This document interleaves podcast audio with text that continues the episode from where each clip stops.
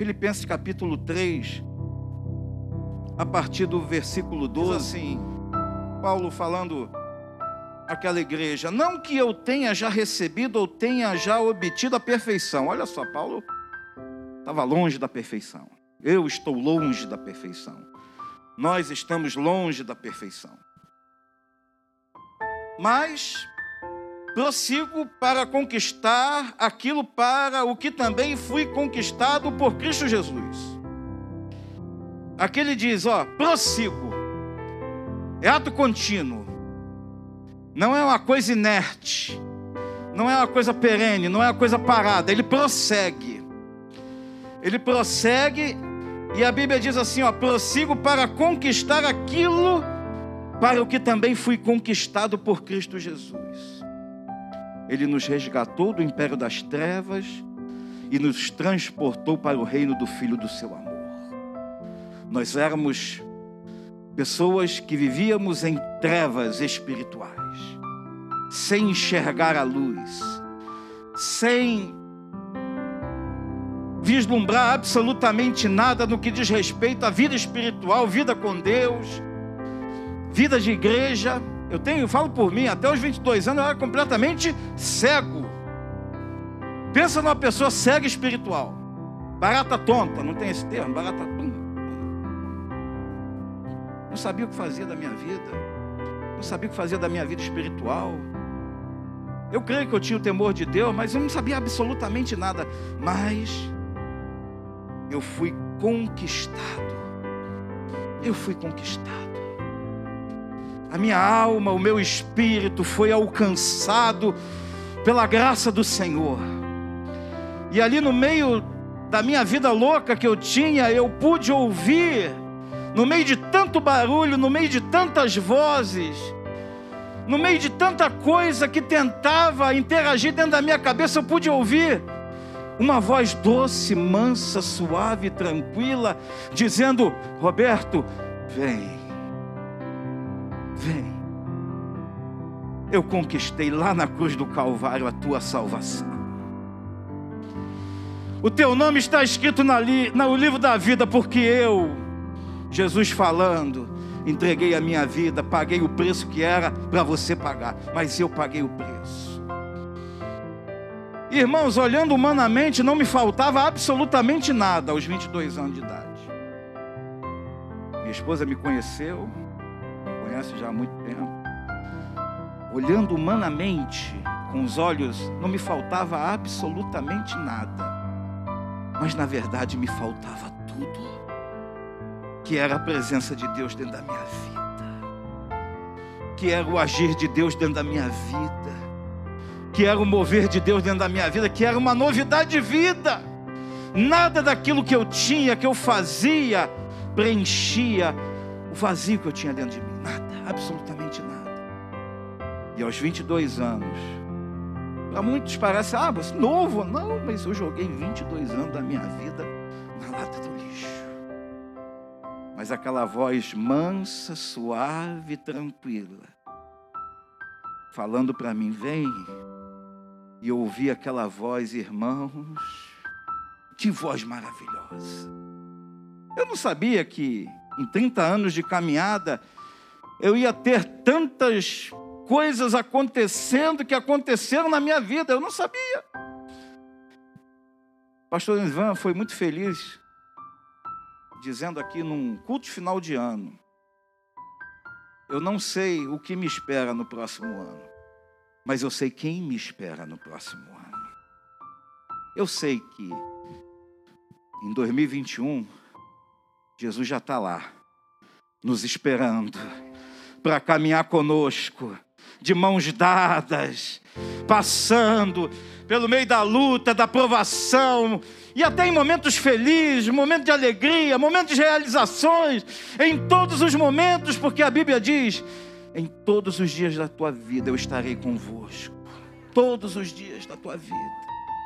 Todos os dias independente da situação, seja ela boa ou má, seja ela ruim ou não, todos os dias da tua vida, todos os dias da nossa vida, o Senhor estará ao nosso lado. E quando essa vida aqui na terra findar, nós estaremos com Ele na eternidade. Aleluia. Maravilha. Que presente maravilhoso. Que favor imerecido. Eu não fiz nada. Eu não fiz nada, mas Deus enviou seu Filho unigênito para que todo aquele que nele crê não pereça, mas tenha a vida eterna.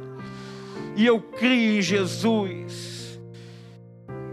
E trazendo para esse ano que a gente passou, ano de, como eu falei, perdas, portas fechadas, caminhos ali, pés embaraçados, caminhos, meu Deus, momentos de dúvida, momentos de incerteza, momentos de medo. Quem não tem medo? Eu tenho medo, irmão. Tenho, tenho. Deus sabe do meu coração. Eu não sou o super-homem espiritual. Não sou o super pastor, não, nada disso. Sou pó e cinza, irmãos. Mas eu creio num Deus que é todo poderoso, que pode fazer infinitamente mais do que pedimos ou pensamos. Eu creio. Eu creio, eu creio em a despeito do que os meus olhos veem, eu creio. Eu creio. Crer contra a esperança. Crer contra a esperança. Esperança diz que vai ser desse jeito, mas eu creio que vai ser do jeito de Deus. Do jeito dele. Lembra Abraão quando foi lá oferecer Isaac? Vamos lá, vamos oferecer. Pegou Isaac, foi com os seus servos e tal. Chegou em dado momento, falou para os seus servos: Olha, fica aqui, porque nós vamos lá no monte adorar e depois nós retornaremos. Já estava dando uma palavra de fé, nós retornaremos. Nós retornaremos. Eu creio, irmãos, que apesar de tudo, o Senhor tem nos abençoado. Versículo 13: Irmãos, quanto a mim, não julgo havê-lo alcançado, ou seja, a perfeição. Paulo dizendo, Paulo, hein? Paulo, que dirá nós? Um homem que tinha experiências profundas com Deus. Profundas. Irmãos, quanto a mim, não julgo havê-lo alcançado, mas uma coisa faço. E é isso que eu quero falar para vocês nessa manhã. Esquecendo-me das coisas que para trás ficam e avançando para que diante de mim estão Primeiro passo é esquecer. Esquecer. Quem vive de passado é museu. Esquece o ano 2020. Esquece. Esquece. Para que você não fique aprisionado dele, dentro dele. Eu tenho conversado com algumas pessoas, essas pessoas se lamentando, murmurando, falando: ah, o ano 2020, o ano isso, o ano aquilo. É o ano que aprouve a Deus para nós. É o ano que Deus permitiu para nós. Quantas pessoas voltaram para Jesus neste ano? Um monte. Um monte. Quantas pessoas se renderam? Ou por medo, ou por temor, ou por isso, não importa. O que importa é que a palavra de Deus continuou sendo pregada. A pandemia colocou uma máscara na nossa boca, mas não uma mordaça. A pandemia não conseguiu calar a igreja do Senhor sobre a face da terra. Não conseguiu. Ainda que tentasse, não, mas é, sabe, eu vou segregar, botar todo mundo dentro das suas casas e tal, não sei o quê. Até aconteceu.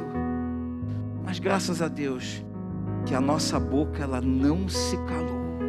Nós continuamos a pregar a palavra de Deus, a levar as boas novas de salvação a todos aqueles que estão perdidos neste mundo tenebroso. E fomos provados sim, irmãos. Provados. Provados. A provação do Senhor ela é pedagógica, porque ela tenta extrair de nós o que há de melhor dentro de nós. É a provação. Deus nos prova. Deus não nos tenta. A tentação tira, tenta tirar o pior de nós, mas a provação de Deus, quando é de Deus, quando Deus está no controle, você sabe que Ele está no controle, que Ele é o Deus Todo-Poderoso, que basta uma palavra dele e tudo muda, tudo passa, que existe um de repente de Deus. Quando você sabe que está na prova, mas com Deus, com Jesus, ah, aquilo que há de melhor em você brota aquele tesouro, às vezes escondido lá dentro do teu âmago, dentro do teu espírito, dentro do teu coração, começa a brotar. E eu creio que nesse momento difícil que a gente passou esse ano, ainda vamos passar alguma coisa em 2021, não sei como é que vai ser, não sei. Mas eu sei que nesse momento difícil, Deus fez florescer muita coisa boa que estava enterrada dentro do nosso coração. Eu falei aqui domingo passado. Eu não estou melhor nem pior do que dezembro de 2019. Eu estou diferente. Alguma coisa aconteceu dentro de mim, irmãos. Alguma coisa. Eu só sei de uma coisa. Eu quero é mais de Deus na minha vida. Quero mais. Eu não quero que acabe essa fagulha, que essa centelha que essa chama que há dentro do meu coração ela se apague. Não quero, não quero. Esse é o desejo de Deus para nós, para a igreja. O fogo arderá continuamente sobre o altar, não se apagará. Ainda que o mundo, a sociedade, tentem apagar essa chama, mas ela não se apaga, porque nós estamos firmados aqui, ó, na palavra de Deus, nós estamos firmados na inerrante palavra de Deus. E é isso que nos dá graça para caminhar, nos dá, renova as nossas forças, e a gente continua. Eu não sei se você teve perdas esse ano, não sei. Não sei se você teve portas fechadas. Eu não sei como Deus agiu com você, eu sei como Ele tem agido comigo. E olha, eu louvo a Deus pelo agir dele na minha vida, porque eu tenho certeza que ele me ama e que ele quer o melhor para mim. E que ali no meio das perguntas que eu fazia para Deus, sabe? No meio dos questionamentos, aí veio de novo aquela voz mansa, suave, tranquila e fala: Aquieta-te porque te abates em mim, ó minha alma. Fica tranquilo, eu tenho o controle de todas as coisas.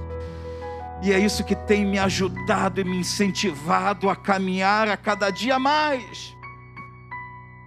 E é isso que a gente tem compartilhado com a igreja. Verso 13: Irmãos, quanto a mim, não julgo havê-lo alcançado, mas uma coisa faço, esquecendo-me das coisas que para trás ficam e avançando para as que diante de mim estão. Prossigo para o alvo, para o prêmio da soberana vocação de Deus em Cristo Jesus. Primeiro passo, esquecer. Segundo, segundo passo, foco. Foco. Hoje no mundo corporativo, né? Tem muito isso, foca, foca, foca. Aqui, ó, tô focado. Aqui. Tô focado na cruz do Calvário. Esse é o meu foco. Esse é o meu alvo. Esse é o meu desejo, o desejo do meu coração. É buscá-lo todos os dias da minha vida. É procurar estar no centro da vontade dele, agradar a ele. Independente se eu estou desagradando homens, a sociedade, estou nem aí. Eu quero fazer a vontade de Deus. Eu quero fazer a vontade de Deus. Eu quero ser aprovado não por um patrão, não pela sociedade. Não, eu quero ser aprovado por Deus. Servo bom e fiel. Independente de todo defeito que eu tenho, ó, eu tenho um bocado deles. Vocês não têm ideia. Tenho um bocado de defeitos. Mas não obstante todos esses defeitos, o meu coração que está lá dentro deseja ardentemente servir ao Senhor. Deseja ardentemente ser perfeito, deseja ardentemente procurar a perfeição. Aleluia. Não obstante o meu temperamento, não obstante o meu caráter, a minha personalidade, não obstante a minha formação, não obstante nada disso, o meu coração arde diariamente buscando e procurando a perfeição, ainda que imperfeito seja, ainda que pecador seja, ainda que eventualmente pedras apareçam no meu caminho, ainda que eventualmente eu fale uma coisa que não devia falar, pense uma coisa que não devia pensar, faça alguma coisa que não devia fazer, independente disso, o nosso coração tem que estar em chamas, procurando a perfeição diante de Deus. Aleluia. Glória a Deus. Isaías 55 diz assim: Os meus caminhos não são os vossos caminhos, os meus pensamentos não são os vossos pensamentos. Deus, parafraseando os flamenguistas aqui, é outro patamar. Eu, sabe? É Deus. O nível dele é eternidade. O nosso nível, por enquanto, é aqui, ó. Olhos humanos, tal, a parede, não consigo ver além e tal. Mas o nível de Deus, o nível de papai, irmãos, é eternidade. É eternidade. É todo poder, ele é poderoso, ele é absolutamente santo. Ele não compactua com o pecado, não, não compactua com o pecado. Ele sabe o que vai dentro do nosso coração. Ele sabe se tu está dentro do evangelho, dentro da igreja, não me engana que eu gosto. Ali cumprindo o ritual, alguma coisinha e tal. Deus sabe. A Bíblia diz: Conheço as tuas obras. Deus conhece o nosso coração. Posso engambelar minha esposa, meus filhos, os pastores, posso engambelar quem eu quiser. Mas de onde eu me ocultarei da presença do Senhor? Se Ele tem olhos como chama de fogo e proscruta todos os recantos desta terra, Ele sabe o que vai dentro do meu coração e dentro da minha mente, Ele sabe. Salmo 139 diz: A palavra ainda não me chegou à língua, o Senhor já a conhece. Por isso que a Bíblia diz assim: esquecendo-me das coisas que para trás ficam e avançando para as que diante de mim estão, prossigo para o alvo, para o prêmio da soberana vocação de Deus em Cristo Jesus. Ano de 2020, tu ficarás para trás. Aleluia, amém? Não obstante o que tem acontecido, Ano de 2020. Falo ano de 2020 porque para Deus não existe ano, dia. Deus ele é eterno. Ele é, ele não conta isso como a gente conta. A gente conta isso porque a nossa mente é muito tacanha, muito obtusa, muito pequena, para a gente poder ter entendimento, né? É o ano de 2000, não, esse período que passou agora ficará na história e no meu passado. Sabe por quê? porque eu vou avançar para as coisas que diante de mim estão. E eu tenho certeza que Deus tem grandes coisas para fazer na tua vida. Eu creio em nome de Jesus que Deus já tem coisas para colocar nas tuas mãos. Mas se você viver de passado, viver daquilo que está para trás, Deus não vai conseguir porque você não está olhando para frente. Porque o teu foco não é a cruz, porque o teu foco é um ressentimento, é um rancor, é uma tristeza, é uma perda, é um luto. E eu falo de luto com muita reverência, irmão, e muito respeito. Eu sei o que é perder um pai, o que é perder uma mãe, o que é perder um irmão, eu já tive. E eu falo, mas irmãos, a vida nossa, ela não acaba ali, ela continua. O Senhor recolheu, o Senhor recolheu. Aprove a Ele recolher. Ele é soberano. Mas a gente não pode ficar acorrentado àquela coisa. A vida ela segue, ela continua. E Deus precisa de nós. E como precisa? E como precisa? A seara é grande, irmãos. São poucos os ceifeiros. São poucos aqueles que se dispõem a dizer: Eis-me aqui, envia-me a mim. Eu queria terminar lendo Hebreus 12 Versículo 1 diz assim: Portanto, também nós, visto que temos a rodear-nos tão grande nuvem de testemunhas, desembaraçando-nos de todo peso e, de, e do pecado que tenazmente nos assedia. Corramos com perseverança a carreira que nos está proposta olhando firmemente para o Autor e Consumador da fé, Jesus, o qual, em troca da alegria que lhe estava proposta, suportou a cruz, não fazendo caso da ignomínia, e está sentado à destra do trono de Deus. Aleluia. Há uma carreira. Eu quero correr com perseverança essa carreira que me está proposta, não obstante que os meus pés ainda às vezes se embaraçem por pecados que tenazmente me assediam, mas independente disso, vem Deus, vem o poder de Deus sobre a minha vida e sobre a tua vida e desembaraça os teus pés. E daquele pecado que eventualmente você está enredado ali, Deus tira você porque dentro do teu coração tem uma vontade, tem um desejo, tem um brilho no olhar de correr tenazmente a carreira que te está proposta. Deus coloca, tem colocado e já colocou coisas nas tuas mãos para você, como dispenseiro de Deus, cuidar, fazer. Ah, eu sou tímido, não tem problema eu não sei falar. Irmãos, mais do que eu, difícil. Mais do que eu, difícil. Ah, mas eu sou introspectivo. Deus te chama do jeito que você é. Deus chama você do jeito que você é. Não olhe para as circunstâncias, olhe para Deus. Pedro, quando foi ter com Jesus ali no barco, ele viu aquele ser iluminado, divino, vindo, e ele foi ao encontro dele enquanto os seus olhos estavam fitos em Jesus. Ele caminhou sobre as águas.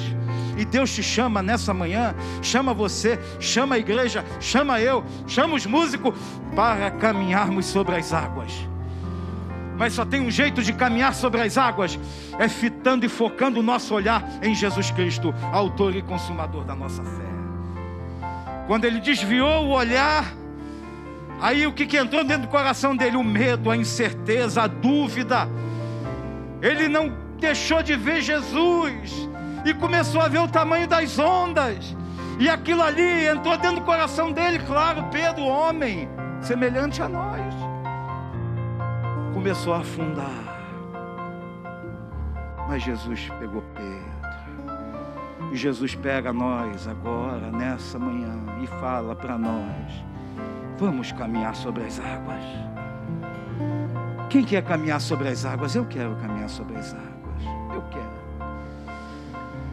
Ah, mas tem um preço. Jesus já pagou o preço lá na cruz do Calvário. É só você entregar. É só você entregar. Em nome de Jesus. Essa é a palavra que Deus colocou dentro do meu coração. Para compartilhar, primeiramente comigo